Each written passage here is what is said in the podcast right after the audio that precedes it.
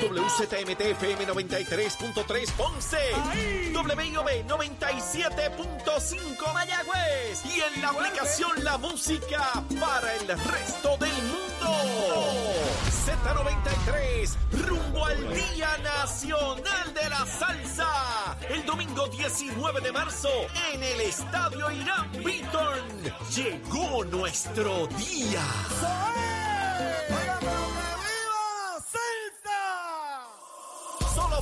Solo faltan dos, dos días pa- para nuestro Día Nacional de la Salsa. ¡Voy para allá!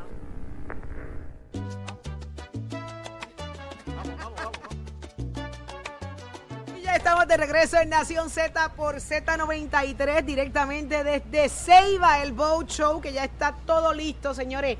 Qué espectacular se ve el área, aquí hay de todo. Óyeme, yo no sé ustedes, pero yo me quedo, ¿viste? Sí. Yo me quedo, hoy me quedo, hoy me quedo aquí. ¿Tú, tú llega- tú llegaste en carro o en bote? No, yo llegué en bicicleta. No, ya, ya, ya, ya tiene el bote allí. Ya, ya tiene el bote bote, está que allí. ya- Ay, Pina me lo prestó. Ay, Joel. Pina me prestó la Pinarasi, está allí. Así que yo estoy ready porque me quedo. Y ahora mira, mira, aquí- mira con quién estoy. El que me da permiso de ¿Pa quedarme. quedarte? Claro. Ah, con el alcalde de Ceiba, Samuel Sami Rivera. Muy buenos días, alcalde. Buenos días, Buenos alcalde. días, muy Alcalde, bienvenido. alcalde, bienvenido. no lo voy a dejar ni dar los buenos días. ¿Verdad que me puedo quedar aquí? Seguro esta semana, el fin de semana, Sí, aquí espectacular. El año pasado estuvimos aquí Claro. este escenario y este año, ¿verdad? Esperamos, ¿verdad? Que sea todo un éxito. Alcalde, qué, qué emoción saber que se repite el evento aquí este año. Esto significa mucho para el municipio. Eh, en comparación con el año pasado, ¿cuáles son las expectativas? Pues mira, el año pasado recibimos sobre más de 30 mil personas, ¿verdad? En fin de semana completo. Eso creó un impacto económico en el casco urbano porque la gente entra a la actividad, pero cuando sale, ¿verdad? Busca. Una, una gastronomía, busca cómo visitar, echar gasolina, visitar los comercios, darse algo, un refresquito, pero eso crea un impacto económico, por eso es que este evento es tan importante para nosotros y nosotros lo acogemos, aunque esté en Rubber Road, pero es Ceiba y por eso lo acogemos y lo apoyamos 100%. ¿Escucharon eso, Jorge y Eddie? Eh, Es un refresquito. Un refresquito, sí, sí, ¿ok? sí, sí. Ok. Son espíritus destilados. Espíritu destilado. Sí. Adelante, Jorge. Alcalde, eh, habíamos estado dialogando anteriormente también sobre el- el situación de los terrenos de, de Rupert Rock, que iban a ser al fin y al cabo, los traspasaron a Ceiba, no los han traspasado a Ceiba, sigue la administración eh, gubernamental, el municipio. ¿En qué estatus están estos terrenos ahora mismo concerniente a su administración? Pues mira, hasta el momen- el momento hay una junta, ¿verdad?, que administra lo que es Ruberro como tal. Ellos son los que arrendan este lugar. Este lugar ya se supone que ya se adjudique en estos próximos semanas, próximos meses. Ya se tiene su base y ya se está para adjudicarse para una inversión de 58 millones de dólares en este mismo lugar. Eh, pero todas las ¿Qué inyecciones económicas, ¿Qué van a hacer? una, una, una marina, parecido, marina. pero de grandes escalas, pero todos los incentivos que se recoge de lo que es Rubber Road, lo recoge la Junta. Ahora mismo el arrendamiento lo coge la Junta, el, el 15% de las taquillas que se genere en este evento lo recoge la Junta. Yo simplemente recoge las patentas, ¿verdad? De que cada negocio son 100 dólares por cada negocio que está aquí ahora mismo. Y, y llegó a un acuerdo con Puerto, con el señor director Pizá, para poder rentar el estacionamiento y subarrendarlo para que el municipio pueda recibir una inyección Claro. económica, pero no es la inyección, ¿verdad? La que todos los municipios La que esperan. se supone que, para le- que- que le corresponde a Ceiba. Exactamente. Eh, es algo, ¿verdad?, que crea un disloque. Eh, me están creando un municipio paralelo. eh, y es lo que estamos demostrando al gobierno de que nosotros como administración tenemos la capacidad de poder administrar lo que es Rubber Road y segundo, esta tierra fue nuestra. Fue nuestra, se llamó el sector Guayacán y la estamos pidiendo nuevamente para, ¿por qué? Porque me da la capacidad a mí como alcalde de poder llegarle a la gente del campo, a la gente humilde y de llevar esa inyección económica para poder atender las necesidades de mi pueblo. Alcalde, en términos de desarrollo, ¿qué podemos esperar? ¿Hoteles? ¿Algún tipo de facilidad adicional recreativa? ¿Qué, qué podemos esperar que ocurra aquí? Pues mira, en el Gay 1, eh, al- eh, creo que fue el, el miércoles, el señor gobernador llegó a, a Ceiba. eh, estamos firmando, ya firmamos, creo que fue en el día de ayer, yo, yo firmé el traspaso del acuerdo para poder nosotros recibir las 74 cuerdas y poder diseñar por primera vez que Ceiba tenga su primer supermercado. Eso crearía una actividad económica, crearía una oportunidad de empleo a nuestros jóvenes. Y ya estamos en la etapa ya final de diseño para nosotros empezar a tirar esta competencia, pero a tenerla nuestra, y ayer creo que estaba el presidente de la Cámara, también estaba con nosotros, para que llevara a, a través de una acción legislativa que pase al municipio como un activo, no un cano de, de arrendamiento, sino un- una, una actividad eh, para que el municipio la tenga eh, y un potencial económico. La, la, la 144 cuerda que está al otro lado se va a hacer, se va a hacer una- algo recreativo con unos kayak, unas veredas de bicicleta, para que la gente venga a Ceiba. Lo que estamos buscando es que venga a Ceiba, poder capturarlo y creamos una actividad económica. Alcalde, ese, ese milloncito de pesos después de Fion, que se supone que le cayera a usted acá, ese milloncito de pesos, que la Junta ayer dijo, ah, ah, eso no va. Se cuadró con la Junta. ¿Cómo usted, ¿Cuál es la reacción suya a que Primero le sí siguen, a que, a sí que de alguna tenía. manera siguen castrando a los municipios? Pues mira, eh, mucha gente dice que el millón de pesos no va, pero tiene que ir. Tiene que ¿Lo ir. tenía y lo gastó? No, no, no, es que todavía no ha llegado. No ha llegado. Exacto. Eh, ese no es de reembolso. es reembolso. Ese no es de reembolso. No, no. Ese no es de reembolso. Eh, Esa estamos- es la asignación de la Cámara que le otorgaba a los municipios un millón de dólares. Y no ha llegado. los chavitos nunca llegaron, pero siguen castrando los Sa- municipios. sabemos, sabemos que Fortaleza está peleando unos 150 millones de los fondos de equiparación Ah. porque también la Junta de Control Fiscal nos han quitado una asignación significativa. También tenemos que yo sé que están peleando el fondo de ASEC para que los municipios logren el plan médico. Pero ese millón es necesario porque realmente se ha comprobado que los municipios somos los que atendemos directamente a la necesidad del pueblo. Y por eso ese millón es necesario para dar ese empuje y seguir atendiendo las necesidades. Eh, el fondo de equiparación se ve bastante lejos, alcalde. ¿Usted ve eso como real que pueda volver a hacerse o parecería que la situación con los municipios para que se reduzcan quizás sea lo, lo que lo que va a venir? Mira, para que tengan una idea, yo recibí el fondo de equipa- de equiparación del CRIM como unos 240 mil dólares eh, antes de llegar al alcalde. Ahora estoy recibiendo 116 mil dólares. Mi nómina Wow. es de 215 Wow. Mensuales. Yo tengo que buscar casi 100 mil dólares todos los meses para poder pagar solamente las nóminas sin contar la basura, el seguro y todos otros detalles. Por eso es que estoy buscando la manera que yo sé que en el 2026, cuando se acaben los fondos federales, tengo que ser más que creativo y buscar inyecciones económicas para poder subsistir como pueblo, que eso le va a pasar todo mucho, a todos los alcaldes. Por eso es que estamos intentando ser muy agresivos para poder recibir esos impactos económicos para poder atender las necesidades tanto de la Y basura, ahora del asfalto y otras Y necesidades. ahora más. que menciona el. CRIM, hubo una, hay, hay unos planes en cuanto a eso para lo que es la propiedad mueble, de hacer algunos cambios a esa legislación. ¿Cómo esto impactaría al municipio de Ceiba eh, en, en términos de lo que recaudan por, por ese concepto? Mortal, mortal. Estamos hablando que este es un pueblo que está en proceso de, de crecimiento, un pueblo que, que tiene sin número de necesidades económicas. Eh, la estamos atendiendo una a una, porque si- si no uno se volvería loco, pero estamos atendiendo una a una para poder estabilizar nuestro pueblo, pero tras que lo estoy estabilizando, estoy buscando la herramienta que futuramente yo sé que nos vamos a quedar corto económicamente Claro. y tenemos que seguir atendiendo porque estamos aquí con la gran responsabilidad de que cada peso que llega a nuestro pueblo, utilizarlo directamente a la gente. Alcalde, de igual manera, eh, y es un dato un- ¿verdad? un poco controvertible, el tema de que se le asignó un FEI al exalcalde de aquí precisamente a, a Ángelo Cruz. ¿Ha tenido eso algún efecto en su administración, alcalde? Pues mira, nosotros desde que Sabemos que usted de, de alguna manera también denunció lo que estaba pasando. nosotros desde que asumimos la responsabilidad eh, y que queremos hacer las cosas bien Claro. y denunciamos todas aquellas cosas verdad que, que estaban en, en violación y rápidamente nos dimos el proceso de transición nos dimos cuenta que nosotros ganamos en agosto y en septiembre enterraron 34 empleados públicos sin pasarlo por el presupuesto Eh, habían cuatro personas de, de esas 34 que tenían cargos federales eh, y yo, como siempre he dicho, el alcalde es el alcalde, pero no es el dueño del pueblo. Y hay una orden, hay una directriz y unas leyes que componen lo- los municipios y la gente se tiene que regir por, por eso. Y la ley no, no está por encima ¿verdad? Eh, de, de- cualquier cosa, sino que las leyes están pa- para poder cumplirlas. Claro. eh, y se denunciaron a las debidas autoridades. Yo hice mi deber como, como alcalde. eh, y eso fue hace más de un año y medio. Y ahora es que hace dos o tres días atrás salió de que se le refirió un eh, para investigación.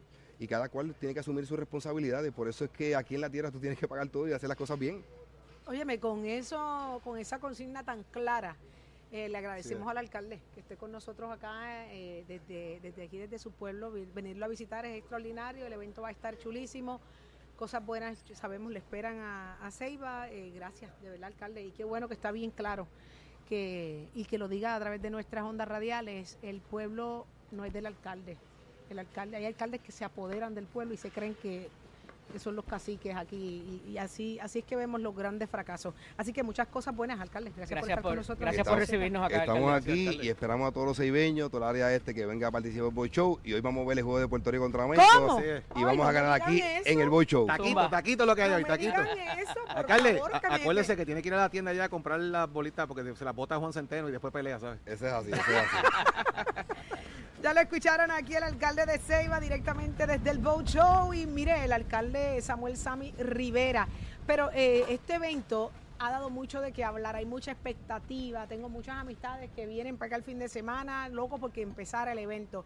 Y ya está su productor Arturo Guzmán con nosotros. Muy buenos días, Arturo. Buen día, Arturo. Muy buenos días, Nación Z. Le damos la bienvenida aquí a las instalaciones del Caribbean International Boat Show en Ceiba. Un año más, un año más, mucha expectativa. ¿Qué vamos a ver este año? El año pasado quedó espectacular. Bueno, es. el año pasado, esta es nuestra undécima edición, pero es la segunda en el municipio de Ceiba, en, la- en la- en los antiguos terrenos de la base Roosevelt Road. Y la realidad es que este espectacular terreno, porque no tiene otra palabra, nos da la, ¿verdad? la amplitud de poder llevar este show al nivel que nosotros queríamos. Como todos sabemos, el Caribe es uno de los destinos náuticos eh, más importantes del mundo. Y siempre decíamos, ¿por qué Puerto Rico no puede ser el hub náutico del Caribe? ¿Y cómo empezamos esto? Con un mega evento que atraiga gente y todos los fabricantes acá. Empezamos con un evento de 30 exhibidores hace 11 años atrás. Hoy en día es un evento de casi 300 exhibidores.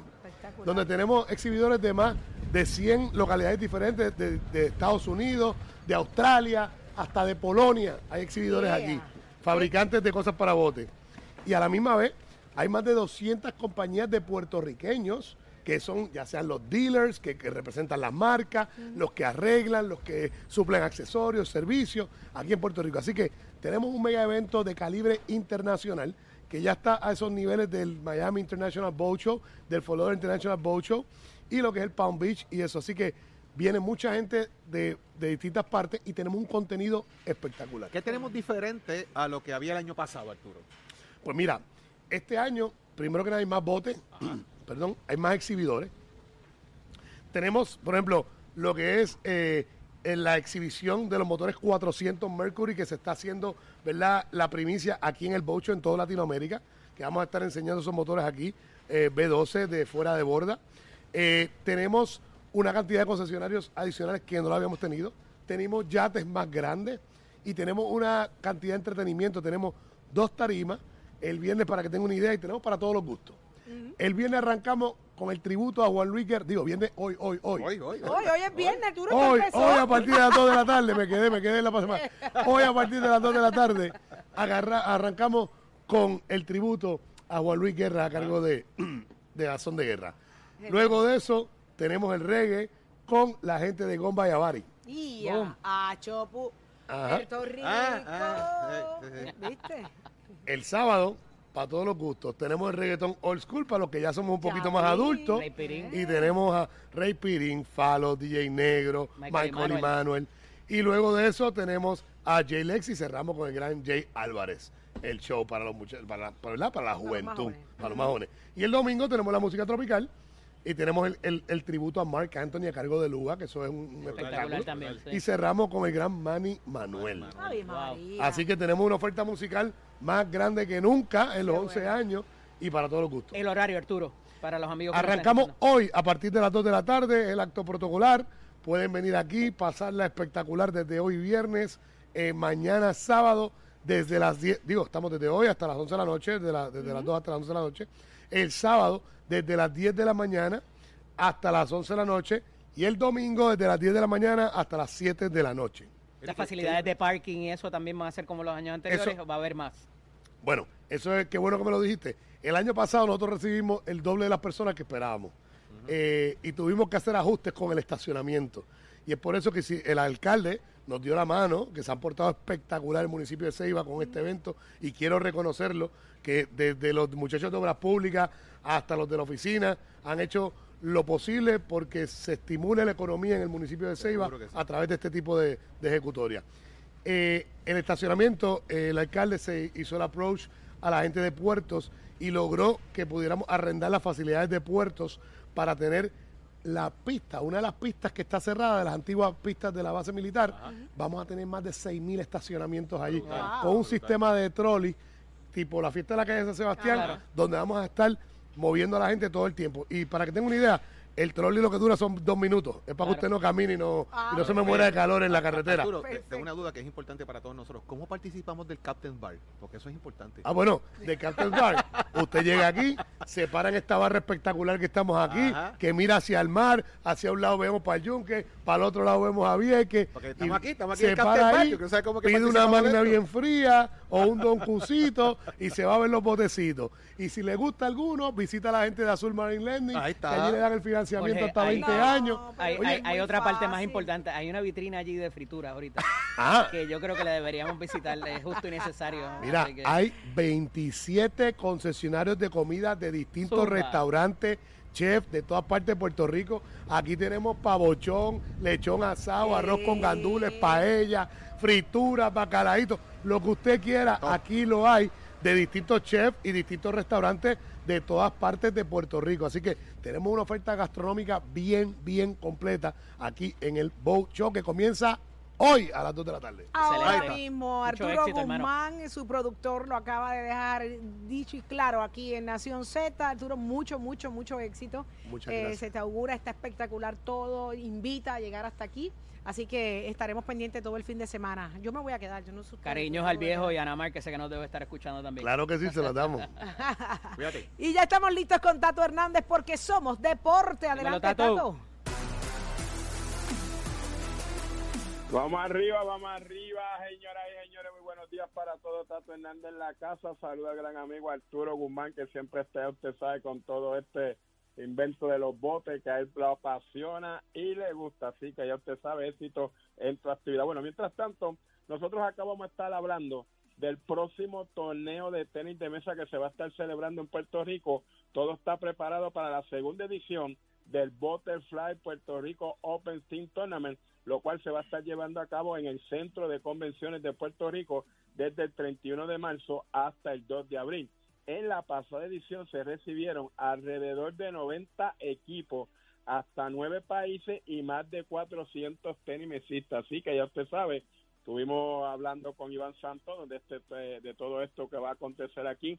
Próximamente vamos a llevar a uno de nuestros campeones juveniles allá al estudio para entrevistarlos y eso. Y él quiere pues, que este torneo siga esta participación. Esperamos el mismo éxito de la participación del año pasado. Este evento se divide por dos divisiones y es el segundo torneo más importante a nivel de los Estados Unidos y cuenta para el ranking. Así que eso es un gran atractivo y le deseamos lo mejor para este próximo torneo de tenis de mesa. Y en pantalla tenemos al muchachito, al mi pana, el señor Naranjo, que es uno de los grandes tenisistas de Puerto Rico en el tenis de mesa. Esta es la cepa que viene detrás de Adriana y todo y todo el equipo de Adriana, así que Puerto Rico en el tenis de mesa ver la gran participación que todos van a tener los próximos centroamericanos y panamericanos. Usted se entera aquí en Nación Z.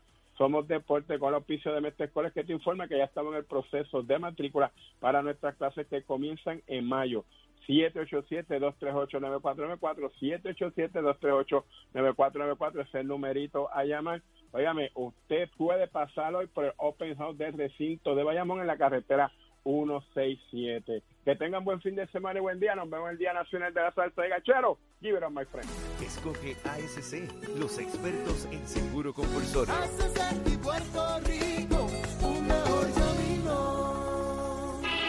Buenos días Puerto Rico, soy Emanuel Pacheco Rivera con información sobre el tránsito. En esta mañana mojada ya se formó el tapón en la mayoría de las vías principales de la zona metropolitana, como la autopista José de Diego entre Vega Alta y Dorado y desde Toa Baja hasta el área de Atorrey en la salida hacia el Expreso Las Américas. Igualmente la carretera número 2 en el cruce de la Virgencita y en Candelaria en Toa Baja y más adelante entre Santa Rosa y Caparra. La PR5, la 164 y la 167 desde Naranjito, así como algunos tramos de la PR5, la 167 y la 199 en Bayamón. Además, la avenida Lomas Verdes entre la Amigas Military Academy y la avenida Ramírez de Arellano. La 165 entre Cataño y Guaynabo en la intersección con la PR22, así como el expreso Valdoriotti de Castro, desde la confluencia con la ruta 66 hasta el área del aeropuerto y más adelante cerca de la entrada al túnel Minillas en Santurce. El ramal 8 y la avenida 65 de Infantería en Carolina, el expreso de Trujillo en dirección a Río Piedras, la 176, 177 y la 199 en Cupey, así como la autopista Luisa Ferré entre Montelledra y la zona del Centro Médico en Río Piedras y más al sur en Caguas. Además, la 30 desde la colindancia desde Juncos y Gurabo hasta la intersección con la 52 y la número 1. Ahora pasamos al informe del tiempo. El Servicio Nacional de Meteorología pronostica para hoy un patrón de nubosidad y aguaceros en la región debido a la llegada de un frente frío. Las temperaturas estarán en los bajos 80 grados en las zonas costeras y en los bajos 70 grados en las zonas montañosas. Los vientos estarán del norte al noreste de entre 15 a 20 millas por hora y el mar. El oleaje estará picado a causa del viento y una marejada del norte. Se espera un aumento en, el oleaje de hasta 10 pies. Además, se- se pronostican corrientes marinas amenazantes a la vida, a la vida, debo decir, y altas olas rompientes que continuarán durante el fin de semana para las playas del este, norte y oeste de Puerto Rico. Hasta aquí el tiempo les informó Emanuel Pacheco Rivera. Yo les espero en mi próxima intervención aquí en Nación Z, que usted sintoniza a través de la emisora nacional de la salsa Z93. Ponte al día. Aquí te informamos y analizamos la noticia. Nación Z por, por, por Z93. Bueno, tengo en línea telefónica en ruta a celebrar nuestro Día Nacional de la Salsa. Rafi Baez, buenos días, mi almanaque. Así mi almanaque, muchísimas gracias. Saludos para ti que nos escucha a través de Z93. Ya lo saben que este próximo domingo tú tienes que ser parte de la historia. 39 aniversario del Día Nacional de la Salsa. Tú tienes que arrancar hoy y consigue tu boleto. La boletería del Beaton abre a las 10 de la mañana. ¿Ok? Escucha bien, desde las 10 de la mañana hasta las 7 de la noche para que tú seas parte de la historia. Tú tienes que ser parte de la historia y celebra con nosotros este próximo domingo en el Beaton el Día Nacional de la Salsa. Homenaje a Ismael Miranda. Ya lo saben. Boletos a la venta. Boletería abre a las 10 de la mañana hoy de 10 a 7 de la noche. ¿Ok? Sé parte de la historia. 39 Día Nacional de la Salsa este próximo domingo en el Beaton. Síguelo aquí en Z93.